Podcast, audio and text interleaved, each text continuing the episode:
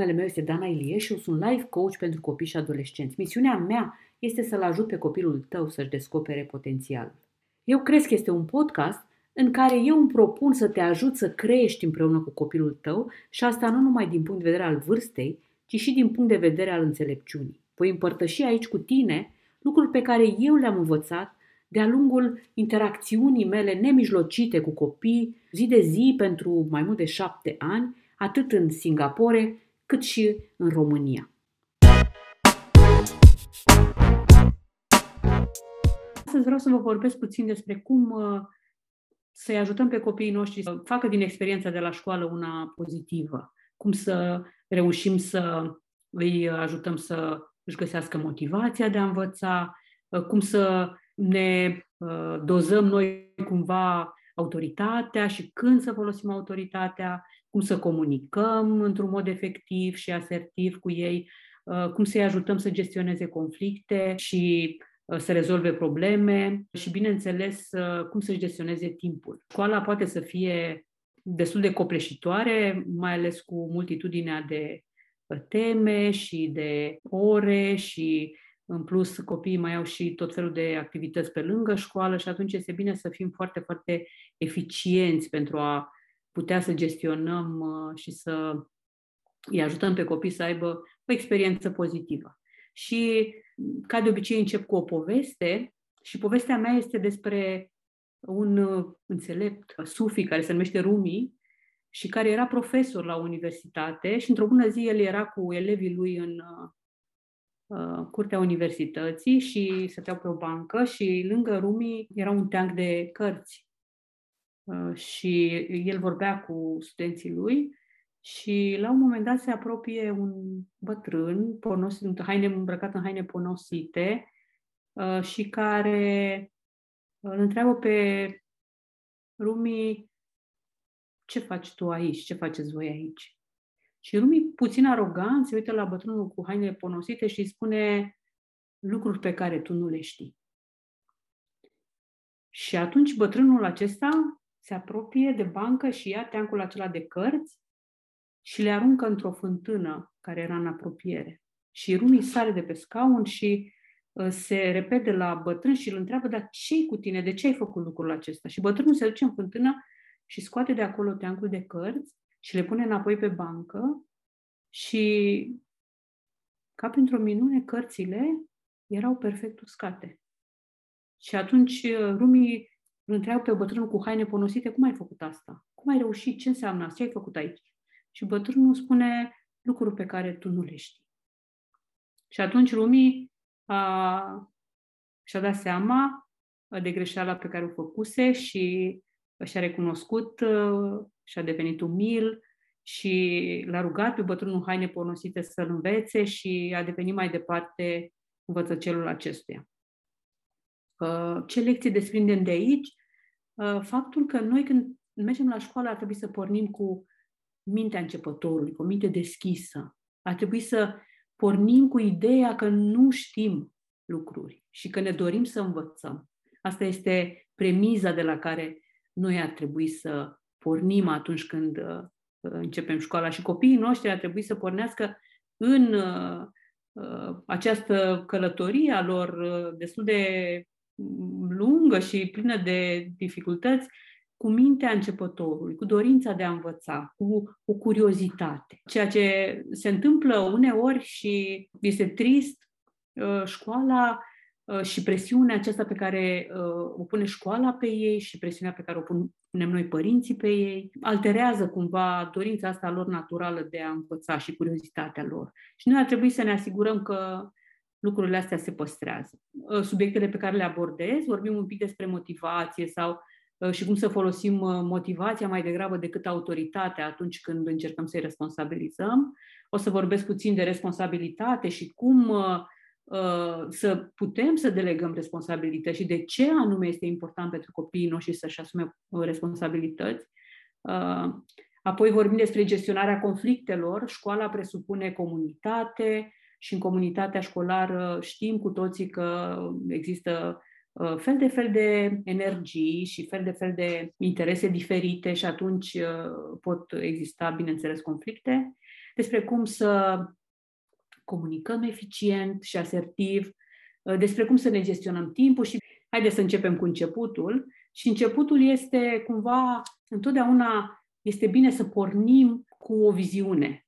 Cu ce ne dorim noi? Unde ne dorim noi uh, să fie copiii noștri în viitor? Cum îi vedem noi pe copiii noștri în viitor? Este foarte important să ne dăm seama de asta și să avem o intenție în sensul ăsta, pentru că dacă noi în viitor, sigur că ne dorim niște copii uh, care sunt capabili să se descurce singuri, uh, care sunt capabili să-și asume responsabilități, care au abilități de lider, care au încredere în ei, care se pot descurca și au diverse competențe. Și atunci dacă noi avem viziunea asta noastră despre copilul nostru care este drept și poate să se descurce singur în viață, să ne întrebăm puțin dacă ceea ce facem noi astăzi în relația cu copilul nostru este de natură să îl ajute pe el să fie așa cum îl vedem noi în viitor. Apoi putem să ne întrebăm care este experiența zilnică a copilului nostru cu noi. Pentru că se spune așa că de multe ori copiii vor uita ce le spunem, uh, vor uita ce le facem, dar nu vor uita niciodată um, experiența pe care o cum îi facem noi să se simtă. Și atunci, întrebarea este cum îl fac eu pe copilul meu să se simtă atunci când este în preajma mea?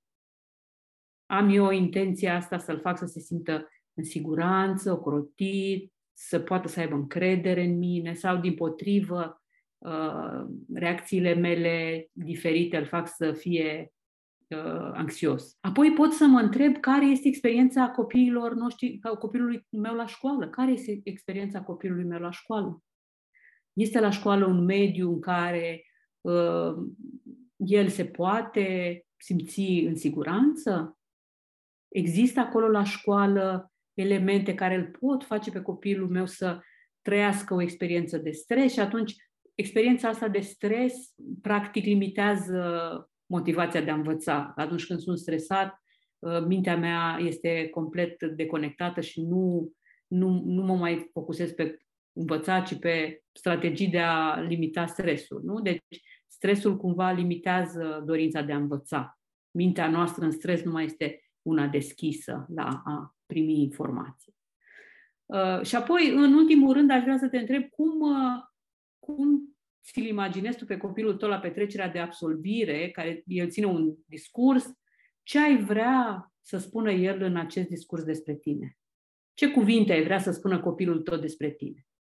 Atunci când el uh, uh, absolvă școala, când e la ceremonia de absolvire, ce ai vrea tu să spună copilul tău despre tine atunci? Dacă tu setezi lucrurile astea în mintea ta și intenția ta este foarte clară, Uh, cu siguranță că vei uh, avea mai mare atenție la interacțiunile zilnice. Pentru că, practic, experiența lui se formează din uh, felul în care tu interacționezi cu el în fiecare zi. Și uh, ideea asta de parenting nu este despre a învăța niște strategii, ci este despre a construi o relație cu copilul, de a avea în fiecare zi uh, acolo momentul acela în care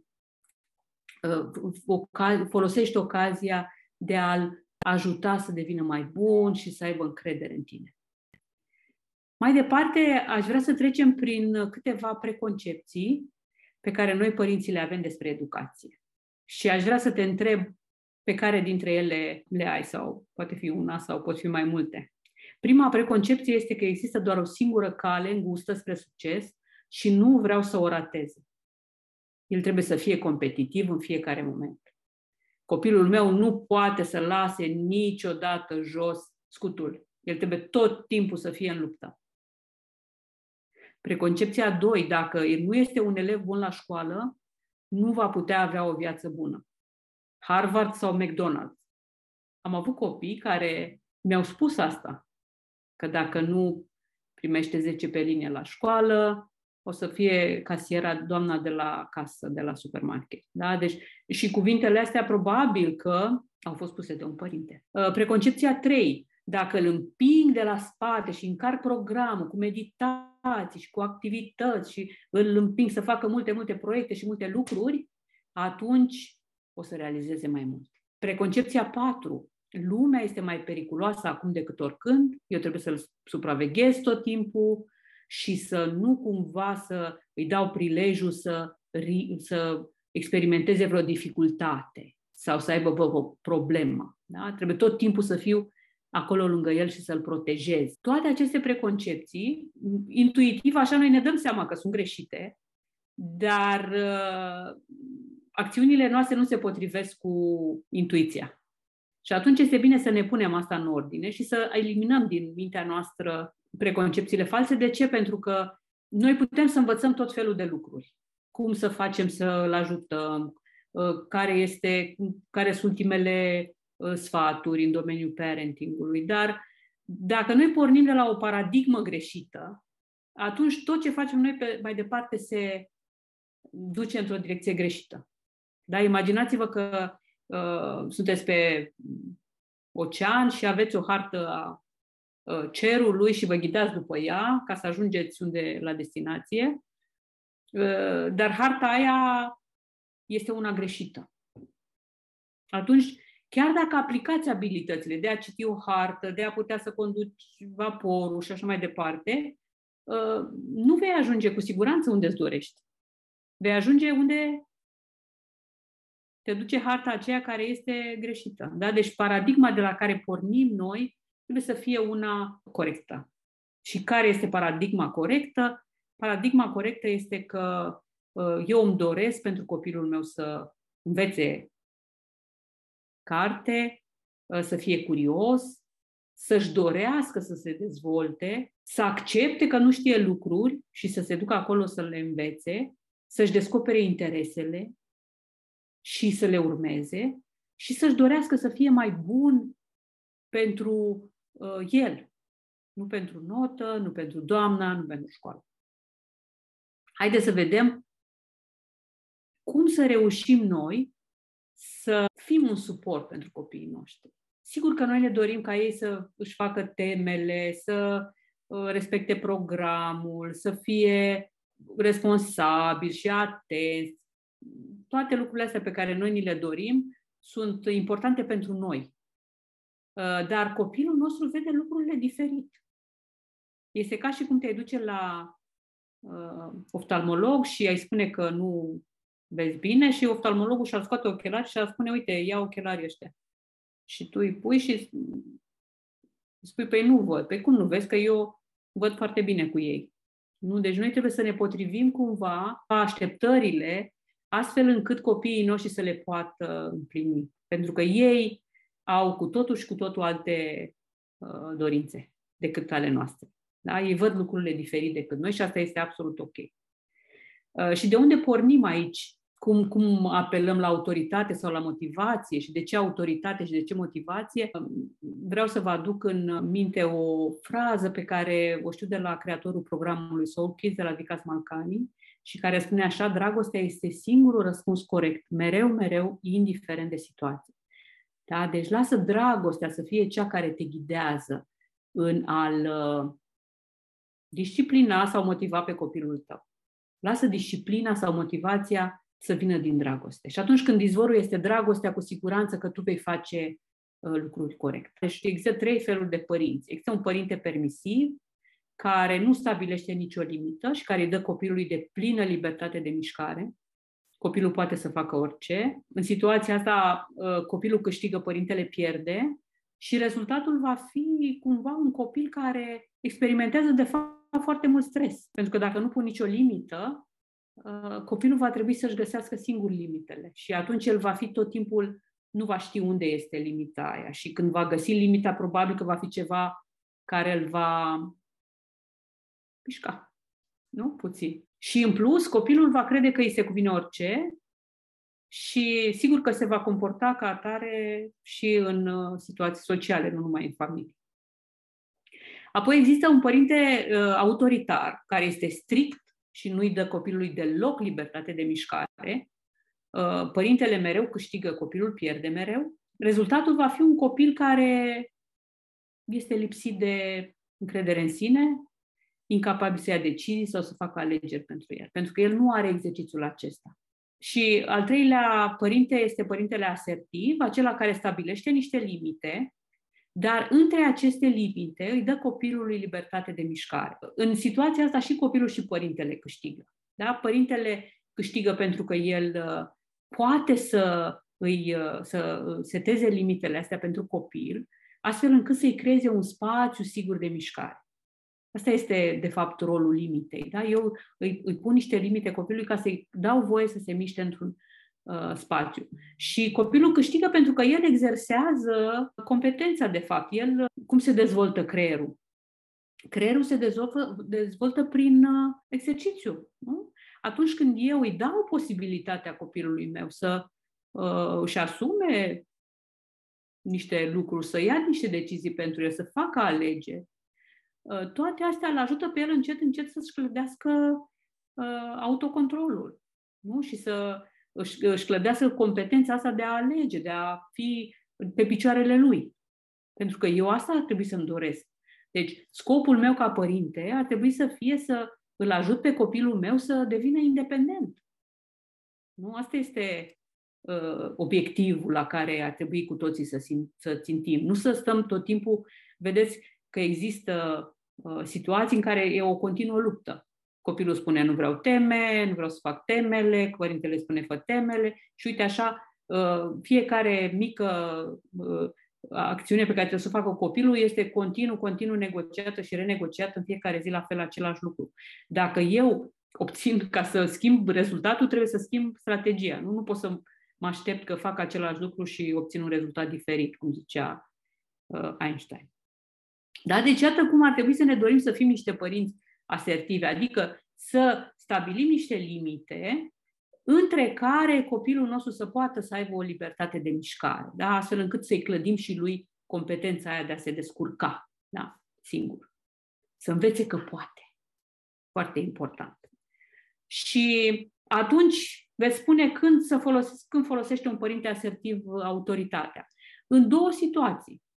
Uh, în prima situație folosește autoritatea atunci când uh, este o urgență și când chiar trebuie în momentul ăsta să facem acțiunea respectivă, întârziem, pierdem avionul, arde, uh, un pericol și așa mai departe. Deci atunci eu, ca părinte, eu trebuie să-mi asum, uh, să iau, să folosesc autoritatea și să-l iau pe sus pe copii. Dar în afară de asta, în afară de o situație urgentă, uh, un părinte asertiv va folosi autoritatea doar când copilul depășește limitele pe care părintele le-a stabilit. Și bineînțeles că niciunui copil nu-i plac limitele și pentru că limitele cumva îi îngrădesc lui uh, cele uh, trei nevoi de bază pe care le avem sunt autonomia, să simțim că putem să ne descurcăm singuri, competență, să simțim că putem să facem lucruri singuri, că suntem în stare și apartenență e, ă, înseamnă că trebuie să. Noi suntem ființe sociale și atunci copilul trebuie să se simtă parte dintr-un grup, din familie. Da? Deci autonomie, competență, apartenență. Acestea trei, uh, sunt cele trei nevoi de bază pe care fiecare dintre noi le are. Și în, în uh, momentul în care noi folosim disciplina sau uh, încercăm să-l motivăm pe copil, noi trebuie să ținem în, în cont de aceste trei nevoi de bază, autonomie, competență, apartenență, și să stabilim limitele cum?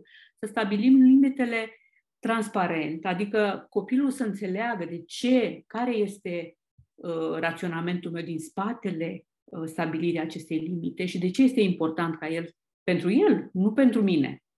Vedeți că atunci când uh, stabilesc o limită, eu trebuie să văd perspectiva lui.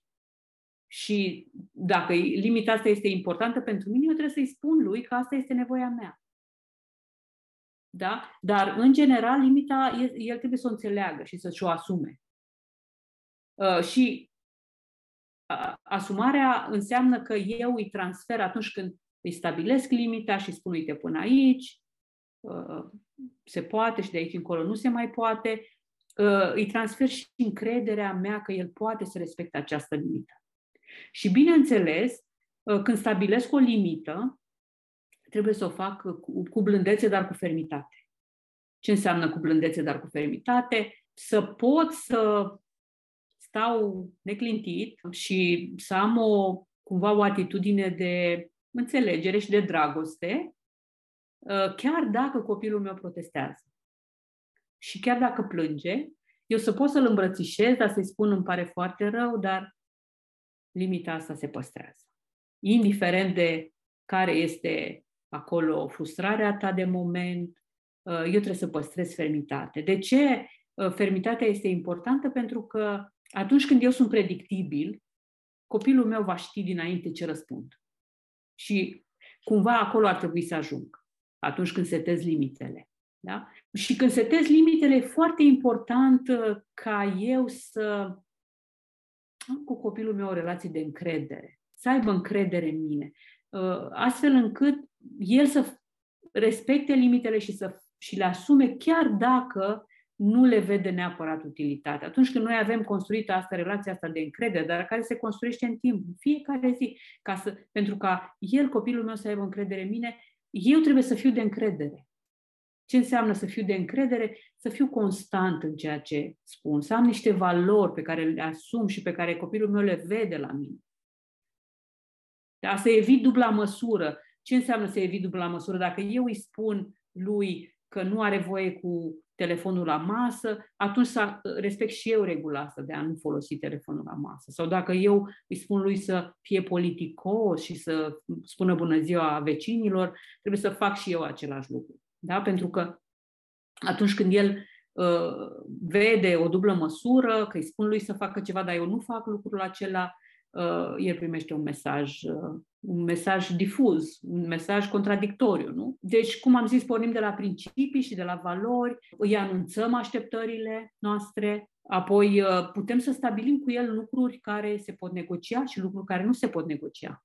Da? X, Y, Z nu se poate negocia, ABC se poate negocia. Da? Și atunci copilul va ști unde anume are el control și unde nu are control. Apoi, dacă eu anunț un, un set de valori pe care noi ca familie nu le asumăm, de exemplu, dacă uh, una dintre valorile noastre ca familie este să spunem mereu adevărul, atunci copilul își va asuma Uh, valoarea aceasta și uh, faptul că își asumă o valoare pe care cu toții ca familie o avem în comun îi hrănește uh, lui nevoia de apartenență. Deci este bine să ne asumăm împreună ca familie un sistem de valori și niște principii care să funcționeze indiferent de situație și atunci copilul, copilului va fi mult mai ușor să adere la principiile astea și la limite și la valorile pe care noi le, le, le asumăm. Copiii care trăiesc într-un mediu familial sigur, uh, care le asigură suport uh, și care mediul este previzibil, uh, vor dezvolta un sistem al motivației sănătos și echilibrat, bazat pe cele două tipuri de motivație, ce își dorește să experimenteze și ceea ce își dorește să evite. Copiii care trăiesc într-un mediu familial dezordonat, haotic și în stres vor dezvolta o motivație bazată pe evitare și frică. Deci este bine să așezăm și să ne întrebăm cât de predictibil, cât de predictibil suntem, cât de predictibil este mediul pe care noi îl avem uh, în, în casa noastră, în familia noastră. Da? Pentru că uh, școala îl poate învăța, antrenorul poate antrena, uh, dar noi suntem singurii care putem să-i dăm lui spațiul ăla de siguranță, unde el să se simtă în siguranță și iubit și ocrotit și spațiul ăsta să fie unul sigur pentru el. Și atunci, chiar dacă există, sigur că da, nu putem să schimbăm lumea și în viața lui vor exista și experiențe uh, neplăcute, uh, spațiul ăsta sigur pe care noi îl oferim îi va, îi va putea da lui un echilibru. Și acum hai să vedem puțin câteva considerente despre motivație. Uh, motivația, deci, sunt două feluri. Dorința de a avea o experiență plăcută sau dorința de a evita o experiență neplăcută. Dar astea două tipuri sunt. Îmi doresc să fac ceva pentru că la sfârșitul drumului o să mă bucur sau îmi doresc să fac ceva, să fug de ceva pentru că la sfârșitul drumului anticipez că va fi ceva neplăcut. Da? Deci, remarcați faptul că motivația este strâng, strâns legată de obiectiv, de o finalitate, unde ajung, care, care e punctul terminus. Și atunci când îl motivezi pe copilul tău și vrei să îl ajuți să fie motivat să facă ceva, să ajungă uh, să facă o acțiune, atunci tu trebuie să te gândești uh, și să faci acest obiectiv uh, semnificativ pentru el și nu pentru tine. Da? Copilul tău nu va face lucruri care sunt importante pentru tine, ci va face lucruri care sunt importante pentru el. Trebuie să ai neapărat în vedere care este punctul lui de vedere acolo, unde cel, cel, cel mișcă pe el din loc, care este lucrul acela care îl face să se, să se miște, să facă o acțiune. Și sigur că există mai multe trepte ale motivației, de la un copil care este complet demotivat, nu face nimic uh, și nu are niciun interes, la un copil care poate fi motivat din exterior, adică cu pedepse și recompense, uh, apoi la un copil care poate fi motivat exterior, dar uh, nevoia lui este deja un pic superioară și anume este nevoia de validare sau de evitarea unui eșec. Apoi, și mai bine ar fi o motivație din aceasta care este combinată interior cu exterior și anume face ceva pentru că vede o valoare în asta, învăț carte pentru că o să iau note bune și o să ajung la un liceu bun și atunci o să am un job bun, da? Apoi apare, vine motivația interioară. Motivația interioară care ce face? Motivația interioară este una care mă ridică de pe scaun și mă face să acționez, fără să am nevoie de nimic din exterior. Foarte prețioasă și motivația asta e dată de un interes sau de o pasiune. Și bineînțeles că steaua și obiectivul nostru ar trebui să fie să ajungem să avem un copil care să fie capabil să se automotiveze, să-și găsească el singur motivația. Unde este copilul meu pe uh, trep, treptele astea ale motivației? Sigur că da, dacă uh, el este complet demotivat, mă duc și încerc să-l motivez cu pedeapsă și recompensă. Dar întotdeauna eu trebuie să am un pic în vedere treapta următoare, da? să, atunci când face ceva bine să-l validez, atunci când uh, greșește, când are un eșec, să lucrez cu el înspre a îl ajuta să înțeleagă cum să depășească. Pe urmă să leg activitățile lui și uh, acțiunile lui de ce face la școală de viitor. Adică să-i spun, uite, de ce este școala importantă pentru tine? Să înțeleagă cu adevărat de ce anume școala este importantă. Nu pentru că îi spun eu, ci pentru că uh, la școală pot lega ceea ce învață la școală de niște interese de ale lui uh, independente de școală. De exemplu, dacă pe el interesează zicem, călătoriile, aș putea să-i spun, uite, interesul tău pentru călătorie este foarte uh, bine susținut de faptul că la școală înveți limba engleză, nu? Sau pentru că înveți geografie și la geografie poți să vezi acolo pe hartă uh, unde este țara în care am călătorit, cum e relieful și așa mai departe. Și eu pot să le cumva motivația lui de a învăța de interese pe care le are în afara școlii și atunci să pot să îl ajut să facă niște conexiuni acolo între interesele proprii și ce învață la școală. Bun, și acum haideți să vedem câteva considerente legate de recompense. Recompensa, a, a, multă lume o blamează și sunt și bune și rele spuse despre recompense. Important este să înțelegem cum să folosim recompensele corect și atunci cu siguranță că ele ne vor ajuta Uh, să-l motivăm pe copil să se apropie mai mult de obiectivul lui. Deci recompensa ar trebui să fie una care să-l miște de pe loc, uh, să elimine inerția aceea, da? pentru că întotdeauna când suntem într-o, în fața unui lucru nou pe care nu ne dorim neapărat să-l facem și nu, nu avem un interes neapărat pentru el, uh, există o inerție acolo. E, recompensa poate să, facă, să ne facă să ne mișcăm, să facem primul pas înspre obiectiv. Dar ea funcționează pe termen scurt. Da? Cum să ne dăm seama dacă recompensăm uh, corect sau recompensa, din potrivă, uh, subinează motivația de fapt a copilului? Uh, știm că recompensăm corect atunci când motivația îl ajută pe copilul meu să se apropie de obiectiv. Da? Dacă obiectivul devine recompensa, atunci înseamnă că recompensez greșit. Da? Deci trebuie să mă întreb, uh, recompensa asta pe care o dau eu copilului, îl ajută pe el să se apropie de obiectiv? de ce doresc eu, de punctul terminus, sau, de fapt, uh, obiectivul lui devine recompensă. Da? De exemplu, dacă eu uh, îmi doresc să-l îl ajut să, să-l motivez să își asume responsabilități, recompensa cumva îl îndepărtează de obiectiv, pentru că nu, nu o să mai fie motivat de asumarea responsabilității și de a dobândi niște abilități, ci de recompensa pe care o dau eu. Atunci când adaugi o recompensă la un lucru pe care copilul deja îl face cu plăcere, poți altera motivația lui interioară, pentru că uh, el, uh, recompensa ta diluează interesul lui inițial. Dacă lui îi place foarte tare să coloreze și tu îi dai o recompensă ca să coloreze, cumva mesajul este confuz și copilul nu va mai ști. Sau uh, atunci când copilul încearcă ceva nou. Da? De exemplu, dacă este pentru prima oară la o lecție de pian, să zicem, da? și el nu știe încă dacă îi place sau nu îi place acel lucru, dacă eu îi dau o recompensă, pot altera procesul lui de a autocunoaște, adică de a, de a ști dacă îi place sau nu îi place, dacă face lucrul ăla pentru că îi place sau pentru că primește o recompensă. Deci, atunci când este la, cumva la început de drum, ar trebui să fiu uh, atent uh, cu recompensa. Și încă un lucru pe care vreau să vă spun aici la recompensă, faptul că atunci când recompensa este nu e constantă, este neașteptată.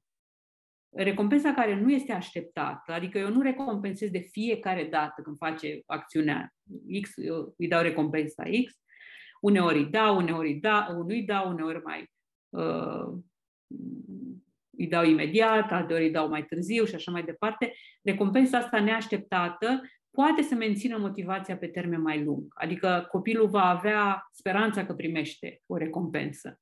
Uh, pe când dacă el așteaptă să primească și nu primește recompensa, atunci motivația lui uh, scade mai mult. Da? Deci când recompensa este neașteptată și nu o primește de fiecare dată. Uh, sau pot să recompensez la sfârșitul săptămânii pentru lucrurile bune pe care le-a făcut. Da? Dar nu neapărat pentru o situație concretă, ci pentru 3-4 lucruri bune pe care le-a făcut în timpul săptămânii, pe care le, le subliniez și la sfârșitul săptămânii îi spun, uite, asta e recompensa ta, sau transform recompensa să nu fie una materială, ci să fie o experiență, da? să mergem împreună la o înghețată sau să aleagă el să facem împreună ceva care îi place. Și în felul acesta motivația lui interioară nu se alterează. Da? Pentru că se spune că recompensa alterează cumva motivația interioară. De poate să uh, fie în conflict cu motivația interioară. Și câteva considerente despre pedepse. Pedepsa este modul nostru de a sancționa un comportament nedorit atunci când copilul a depășit limita.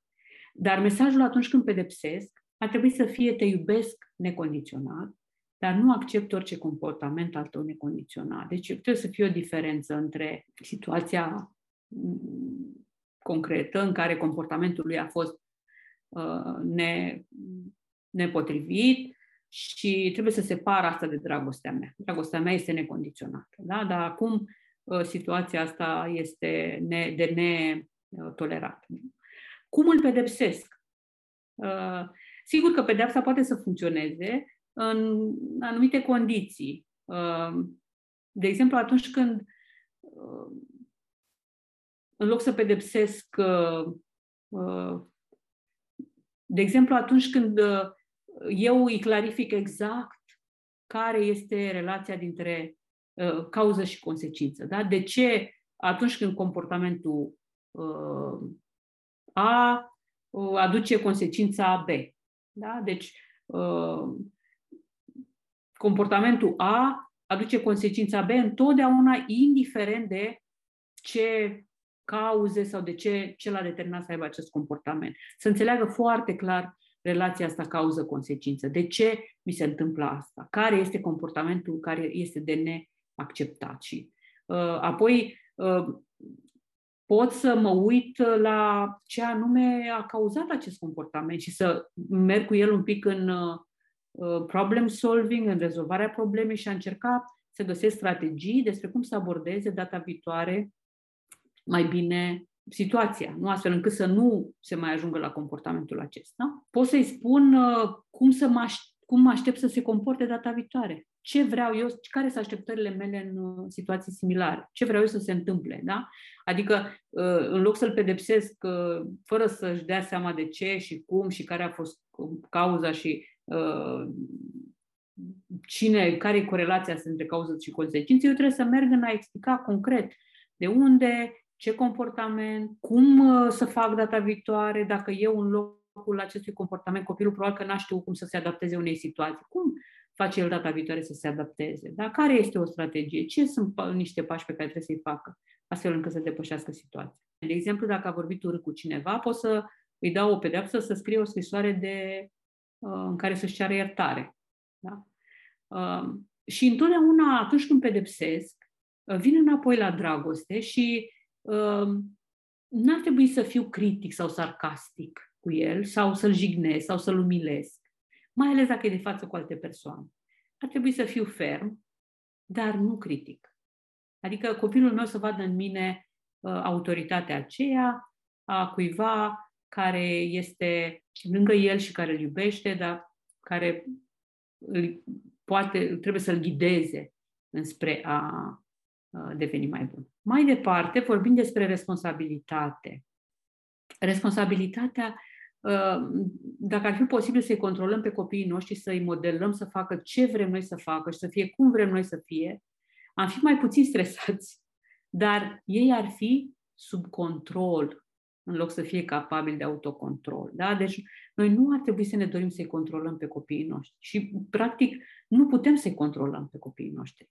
Uh, dacă noi avem impresia că putem să-i controlăm, asta este o impresie greșită. Uh, noi trebuie să schimbăm uh, cumva acolo perspectiva și să ne dăm seama că, de fapt, controlul uh, funcționează într-o foarte mică măsură.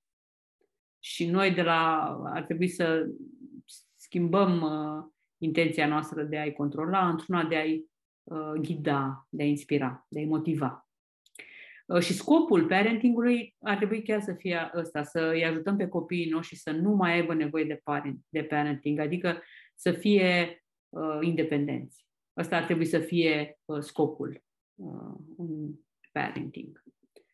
Și dacă vorbim despre responsabilități, sigur că dacă primele responsabilități pe care ei trebuie să și le asume sunt cele legate de școală, uh, și bineînțeles că noi trebuie să facem foarte clar lucrul acesta, că Uh, școala și temele uh, sunt responsabilitățile lor și să ne comportăm uh, cumva ca un consultant și nu ca un polițist. Primul gând pe care l-am avut este că de multe ori noi părinții ne dorim pentru copiii noștri să își facă, să aibă temele perfecte. Adică ni se pare că trebuie să ne implicăm, ni se pare că trebuie să le corectăm și să fie totul uh, perfect, uh, scris frumos, ordonat, uh, toate problemele rezolvate. Dar, de fapt, cu cât ne implicăm noi mai mult, cu atât mai puțin face copilul. Dacă considerăm 100% energie implicată în a face temele, dacă noi consumăm 95%, copilul nostru consumă 5%. Și în procesul acesta, el nu învață deloc să fie competent. El așteaptă de la noi. Nu mai, motivația lui nu mai există. Pentru că el nu mai are niciun control asupra uh, procesului. Da? El este doar un simplu executant acolo. Și noi ar trebui să ne gândim foarte, foarte bine dacă temele uh, și războiul ăsta pe marginea temelor uh, merită să altereze relația cu copiii noștri. Da?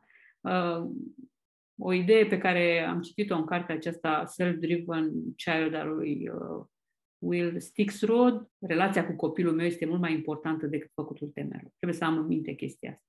Temele sunt responsabilitatea lui și sunt legate de uh, școală și, de fapt, dorința mea de a avea teme perfecte este ceva care este important, în primul rând, că e important pentru mine, uh, nu uh, este ceva care să-l motiveze pe copil și, în al doilea rând, uh, um, mesajul pe care el îl primește este unul contradictoriu, pentru că atunci când temele, eu îi spun că temele sunt menite să-l ajute să învețe mai bine materia, uh, dar uh, pe de altă parte uh, eu le fac în locul lui. Uh, mesajele pe care eu le trimit atunci când îmi doresc perfecțiune și îmi doresc el să aibă temele perfecte, sunt unele care îl fac pe el să creadă că, de fapt, temele sunt importante pentru a arăta cât de bun sunt, nu pentru a măsura nivelul de cunoștințe sau pentru a-mi fixa cunoștințele. Da? Și atunci nevoia mea de perfecțiune, de fapt, uh, îi transmite lui un mesaj greșit. Uh, cum ar trebui să abordăm temele? Păi, pur și simplu, trebuie să stabilim cu claritate faptul că ele sunt responsabilitatea copilului, ale cui sunt temele, temele sunt ale tale, dar odată cu responsabilitatea asta, ar trebui să-i transferăm și încrederea că poate să se descurce. Există două feluri de a delega responsabilitatea uh, și uh, foarte sugestiv le numește Stephen Covey în cartea lui despre uh, șapte uh, principii ale oamenilor uh, eficienți. Le numește odată goofer delegation. Uh, goofer delegation este atunci când eu deleg responsabilitatea, dar și spun copilului responsabilitatea ta, dar în același timp uh, stau pas cu pas și spun ce să facă. Adică nu-i, nu-i transfer lui responsabilitatea împreună cu încrederea mea, ci îi transfer, îi spun ești responsabil, dar de fapt eu stau și urmăresc fiecare pas pe care îl face da? și mă implic în fiecare pas pe care îl face. Uh, și mai este un alt fel de a transfera responsabilitate care se numește stewardship delegation uh, și care odată cu responsabilitatea transferă și încrederea. În ce sens? În sensul că atunci când eu îi spun, eu am încredere în tine că poți să-ți faci temele, pot să stabilesc un cadru în care el face temele, pot să stabilesc niște limite, dar după asta pot să-i stabilesc care sunt așteptările mele, dar după asta trebuie să-l las pe el să își asume și să facă temele.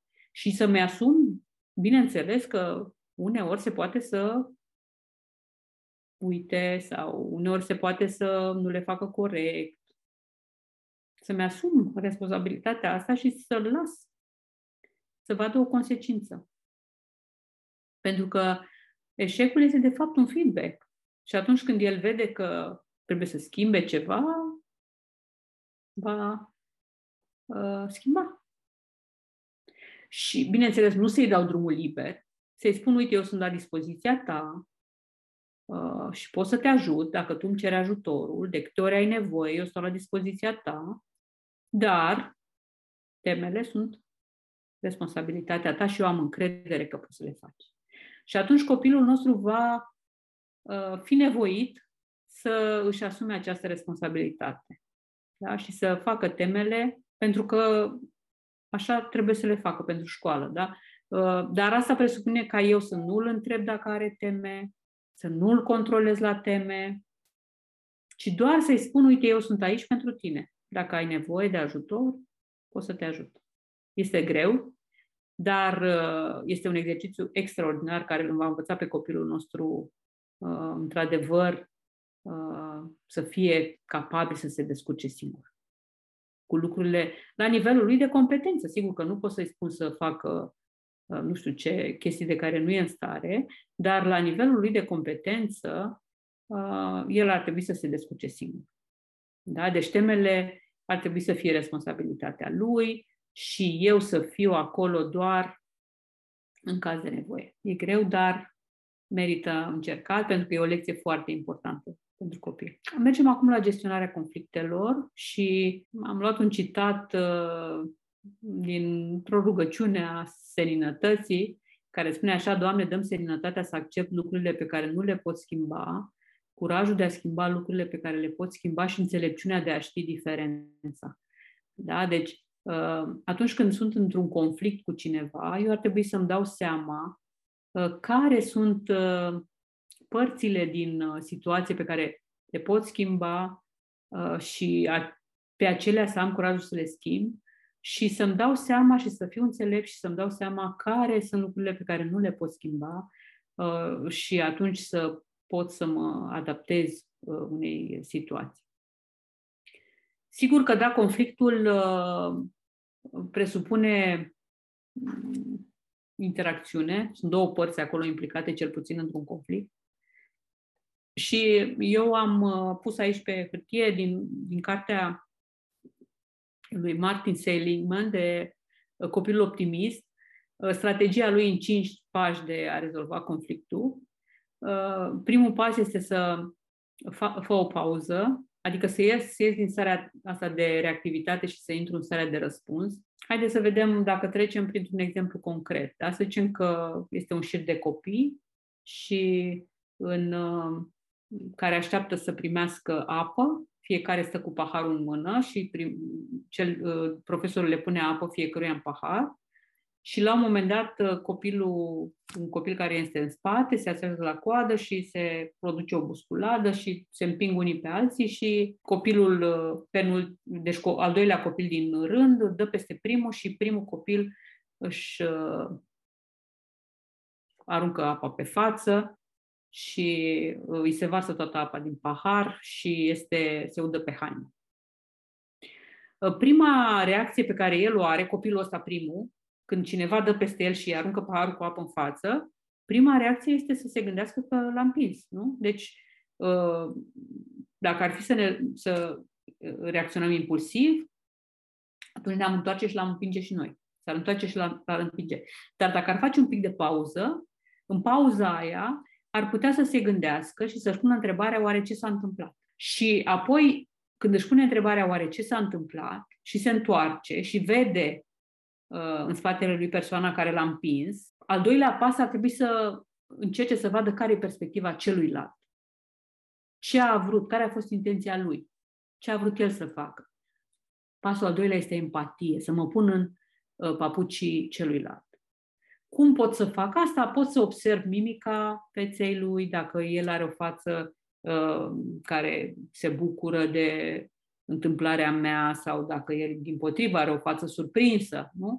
Sau pot să pun o întrebare. Ce s-a întâmplat aici? De ce m-ai împins? Nu? Și atunci uh, eu pornesc din curiozitatea de a afla care este perspectiva celelalte persoane. Și apoi, uh, pasul al treilea este să stabilesc în funcție de răspunsul pe care l-am primit de la feedback-ul pe care l-am primit de la persoana respectivă, pot să folosesc, să stabilesc ce vreau să se întâmple.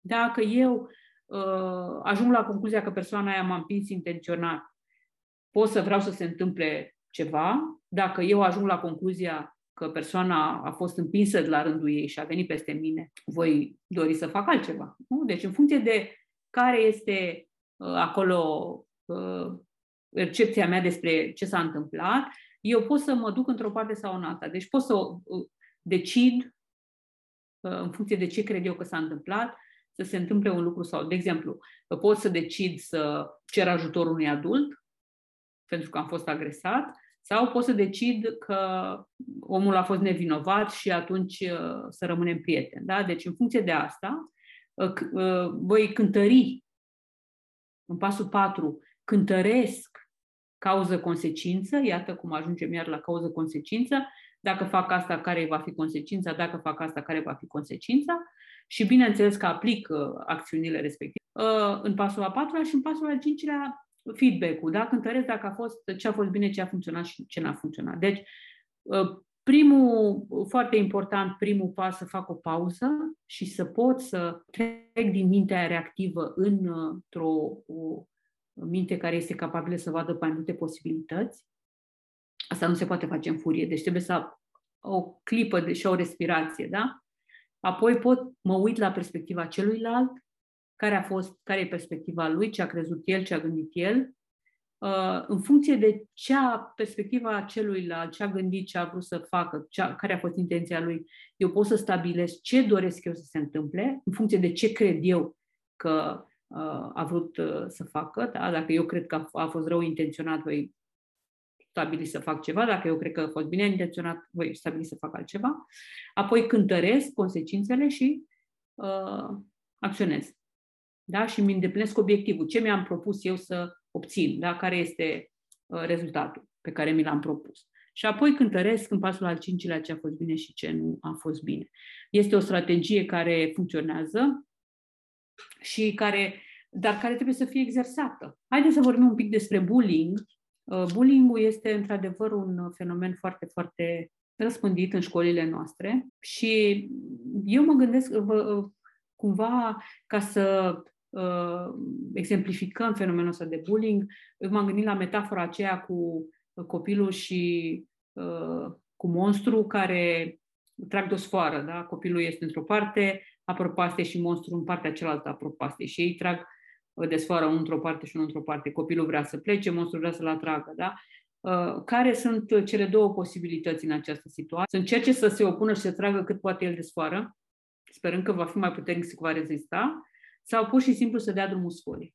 Și atunci când dă drumul sforii, uh, legătura se rupe și monstrul nu va mai avea nicio putere asupra lui. Da? Deci, calea înțelepciunii este că atunci când noi, când copilul nostru experimentează situații acestea de bullying, pur și simplu să taie legătura cu monstru uh, și astfel monstrul nu va mai avea nicio influență asupra lui. Sigur, e ușor de spus, dar uh, puțin mai dificil de pus în practică, pentru că unii copii chiar pot fi uh, afectați grav de acest fenomen. Hai să stabilim când este bullying. Bullying este atunci când o persoană rănește din adins altă persoană cu vorbele și acțiunile sale.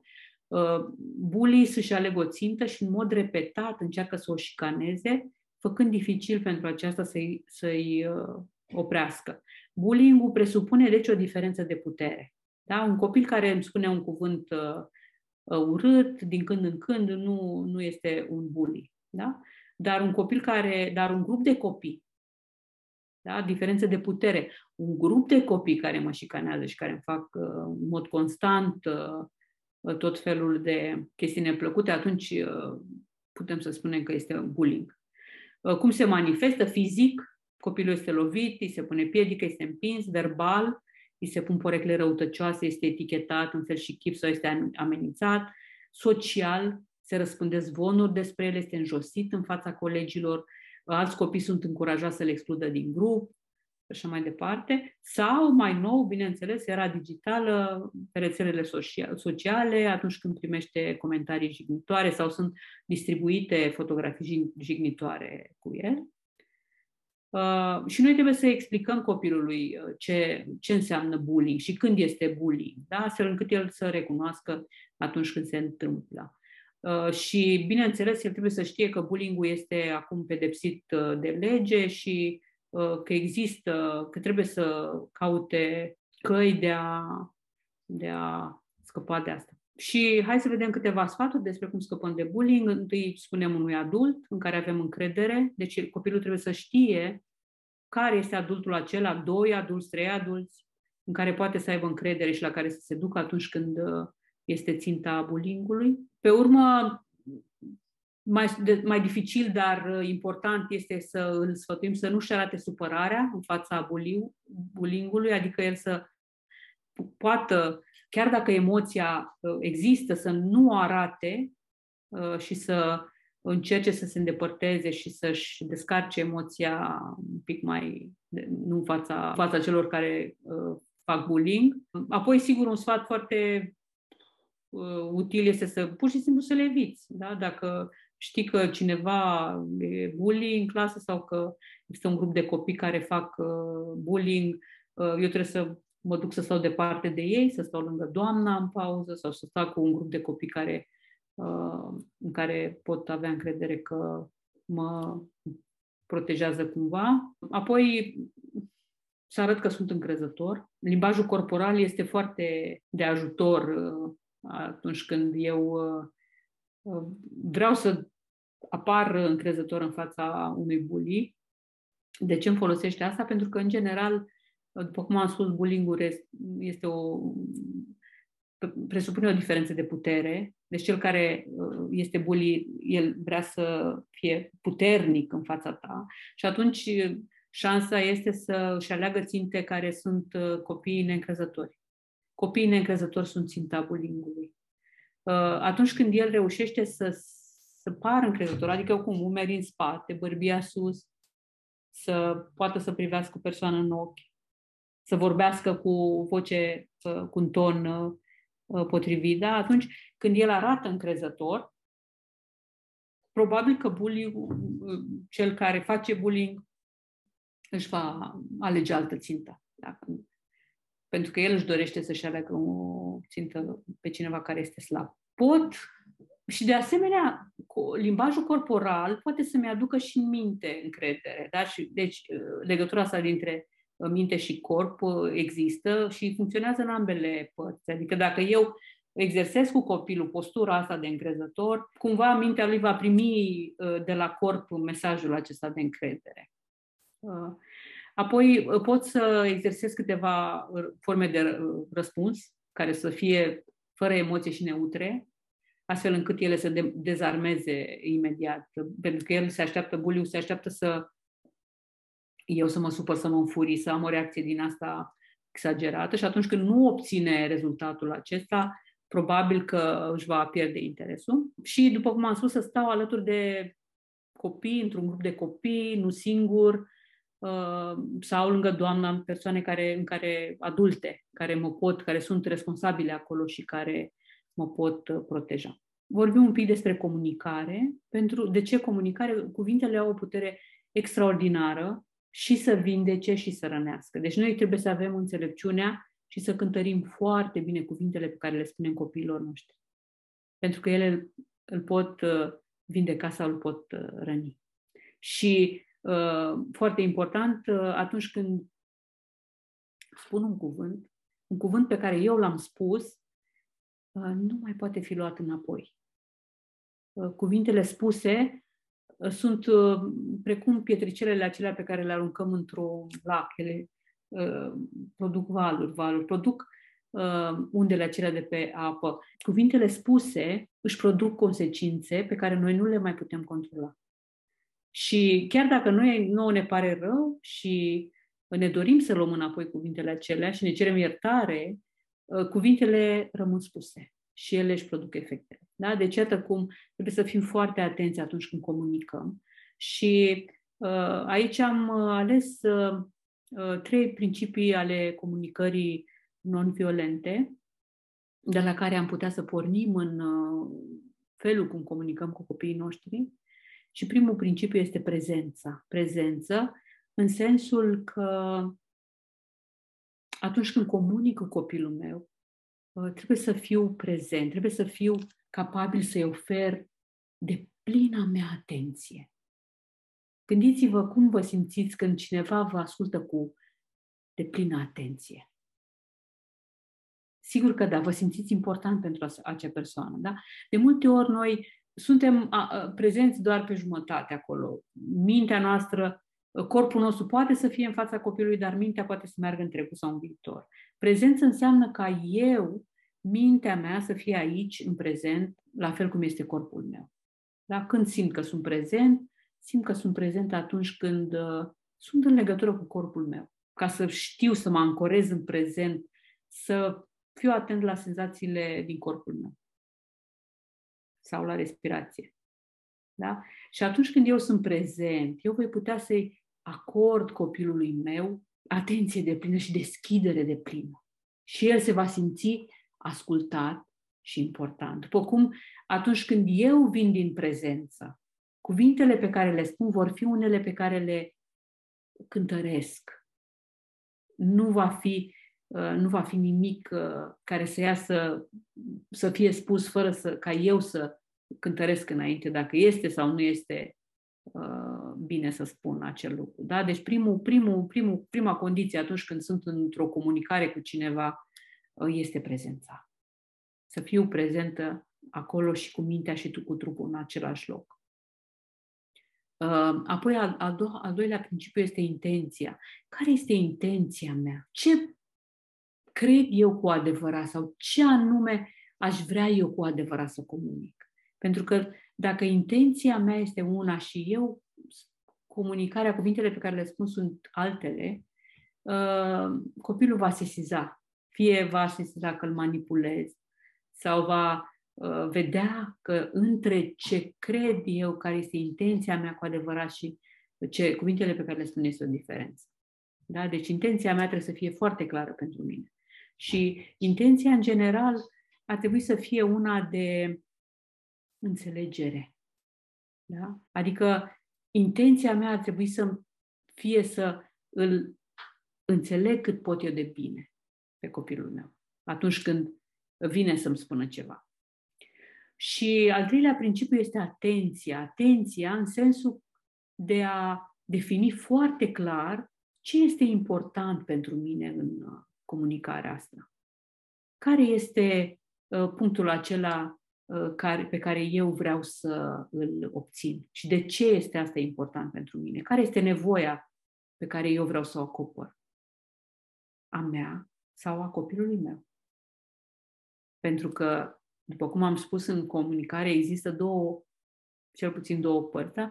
Dacă eu sunt atent și văd, ajung acolo la uh, exact la care este nevoia pe care eu vreau să o acopăr cu uh, comunicarea aceasta, uh, sigur că da, comunicarea va fi una eficientă și blândă și menită să ofere înțelegere și uh, deschisă copilul se va simți uh, protejat și în siguranță. Și ascultat. Văzut și ascultat. Uh, cum comunic uh, asertiv, așa de acum uh, comunicarea asertivă înseamnă că eu pot să-mi spun părerea într-un mod în care nu uh, jignesc sau nu deranjez sau nu critic, într-un mod obiectiv și există așa un sistem de a construi o comunicare asertivă. Încep propozițiile cu eu, pentru că dacă spun tu, este agresiv, eu este asertiv, remarc fapte și spun ce am observat, obiectiv, da? Îmi exprim emoția, care este emoția pe care mi-o produce uh, situația asta, uh, îi spun care, ce consecințe sau efecte văd eu și apoi ce aș vrea să se întâmple în viitor. Da? De, deci dacă ar fi să exemplific, ar spune așa, eu am observat că petreci foarte mult timp uh, făcându-ți temele și mă îngrijorează faptul că nu-ți mai rămâne timp de joacă. Aș vrea să poți să te organizezi mai bine, astfel încât uh, timpul pe care îl dedici temele, temelor să fie unul mai scurt. Uh, aici nu este nimic critic, nu e nicio judecată, este pur și simplu uh, observația mea, emoția mea și îngrijorarea mea uh, și ce-mi doresc eu să se întâmple. Uh, încă un pic uh, vreau să ating, uh, cum să spunem, nu într-un mod asertiv, pentru că cu siguranță că va trebui să le spunem nu copiilor noștri. Și am pus aici câteva idei. Uh, oferă alternative, adică îți folosești creativitatea astfel încât să găsești soluții care să poată fi convenabile pentru toată lumea. Amână, încearcă să câștigi timp pentru a te gândi la o soluție sau a evita o escaladare a discuției, spune ce poți face, explică ce ai putea face în loc de ceea ce ți se cere, da? Nu putem să mergem în parc, dar putem să ne uităm la un film. Da? Arată înțelegere. Înțeleg că tu vrei să facem asta, dar XYZ de ce nu se poate. Fii calm și păstrează un ton neutru atunci când spui nu și menține acest ton, la fel cum am discutat mai devreme, în fermitate, refuzând fără să-ți ieși din fire, chiar dacă copilul insistă în dorința sa. Și, în sfârșit, am ajuns la gestionarea timpului și aici vreau să vă spun o metaforă pe care am învățat-o tot de la Vicas uh, și care a spus așa, imaginează timpul convertit în bani. Dacă timpul ar fi convertit în bani și ai spune că în fiecare zi ai un buget de 960 de bani, care sunt secunde pe care le poți cheltui, ai cheltui oare oricât de puțin în acest buget pe ceva ce nu-ți place? Asta este o idee care pe mine m-a făcut, m-a pus pe gânduri așa, pentru că, într-adevăr, dacă noi nu cumpărăm cu bani ceva ce nu ne place, că nu investim uh, valoare în ceva ce nu ne place. Uh, și timpul ar trebui văzut tot așa, ca pe o valoare pe care noi o investim. Și ar trebui să cântărim foarte bine dacă valoarea asta pe care noi investim făcând diverse lucruri uh, este cheltuită eficient sau nu. Și de asta am uh, venit aici la un cod în care să putem să înțelegem cum să convertim timpul și cum să nu încercăm să controlăm, să controlăm pe copiii noștri, adică să le punem în, în față exact lucrurile pe care trebuie să le facă. Da. Uh, și asta este un cod de la care ar trebui să pornim tot din cartea Self-Driven Child de Will Stixrud. Vă recomand, cartea asta este foarte interesantă și foarte multe wow moments. Uh, care este codul? Nu-l obliga pe copilul tău să facă ceva împotriva voinței lui. Nu-l obliga pe copilul tău să vrea ceva ce nu vrea. Nu-l obliga pe copilul tău să nu vrea ceva ce el vrea. Este ok pentru moment să vrea ceea ce vrea și să nu vrea ceea ce nu vrea. Pare simplu, dar de multe ori codul acesta nu este asumat de noi părinți și este păcat, pentru că revin, noi nu ar trebui să-i controlăm pe copiii noștri, ar trebui să-i motivăm uh, să facă lucruri pentru, care sunt importante pentru ei și nu care sunt uh, importante pentru noi. Și cum să ne gestionăm timpul? Păi, uh, sigur că da, există responsabilități pe care trebuie să le asumăm, trebuie să-și rezerve timp pentru responsabilități și apoi să-și gestioneze timpul liber. Iarăși, uh, limitele pe care le stabilim, adică discutăm ce este negociabil și ce nu este negociabil, uh, ajută să-și seteze o intenție și niște obiective. Foarte important. Uh, eu spun copiilor la ateliere o poveste cu o ciocănitoare care vrea să-și facă o căsuță și ciocănește azi, mâine, poimine, două luni, trei luni și ciocănește fiecare zi și nu mai termină căsuța și tatălui îi spune, dar uh, se gândește de ce n-a terminat căsuța și se duce după el în pădure și acolo în pădure vede că Woody, uh, ciocănitoarea noastră, ciocănea în fiecare zi la alt copac. Și el făcuse multe, multe găurele mici în mulți copaci, dar niciuna suficient de mare să fie casă. Și atunci tatăl îi spune, uh, tu ai muncit, ai depus un foarte mare efort, dar nu e suficient să depui efort, să muncești inteligent. Ce înseamnă inteligent? Trebuie să-ți alegi un copac în care să bați, da? Deci, Udi a fost perseverent, a depus efort și n-a renunțat, dar n-a ajuns la rezultat. De ce? Pentru că el nu a fost capabil să-și uh, uh, plaseze atenția într-un anume loc. Da? Uh, și asta ni se întâmplă și în multora dintre noi, faptul că ne risipim energia în foarte, foarte multe chestii mărunte, dar fără să avem o intenție clară despre ceva ce vrem să dezvoltăm. Și atunci este bine să îi ajutăm pe copiii noștri să facă exercițiul ăsta de a-și seta niște intenții. Ce vreau eu să îmbunătățesc? Ce vreau eu să dezvolt aici? Unde este, care este copacul meu? Da? Uh, și sigur că da, nu putem avea un singur obiectiv, ci avem mai multe obiective în același timp. Uh, trebuie să-l ajutăm să stabilească priorități, ce este important, ce este mai puțin important. Da? Uh, și apoi întotdeauna îl încura, să-l încurajăm să-și aloce timp pentru pasiuni și pentru interese, uh, să-și aloce timp pentru ceva ce îl bucură și să-l ajutăm să-și planifice, bineînțeles, problema secolului 21, acum uh, timpul petrecut tehnologia, foarte multă lume are problema asta cu copiii care își doresc foarte, foarte mult timp pe computere uh, și aici este cumva un război continuu. Sfatul meu este iarăși să fiți consultanți și să nu fiți uh, polițiști, să nu fiți autoritari uh, și să încercați să negociați uh, niște mm, intervale de timp pe care el să și le asume. Și atunci când noi negociem și ajungem la o înțelegere, uh, chiar dacă uneori vom fi nevoie să mai cedăm așa din uh, ce ne dorim noi, Uh, faptul că el își asumă uh, timpul acela e mult mai probabil să-l și respecte. Bun, și cu asta am încheiat. Uh, mulțumesc foarte mult pentru participare și vă doresc numai bine. La revedere!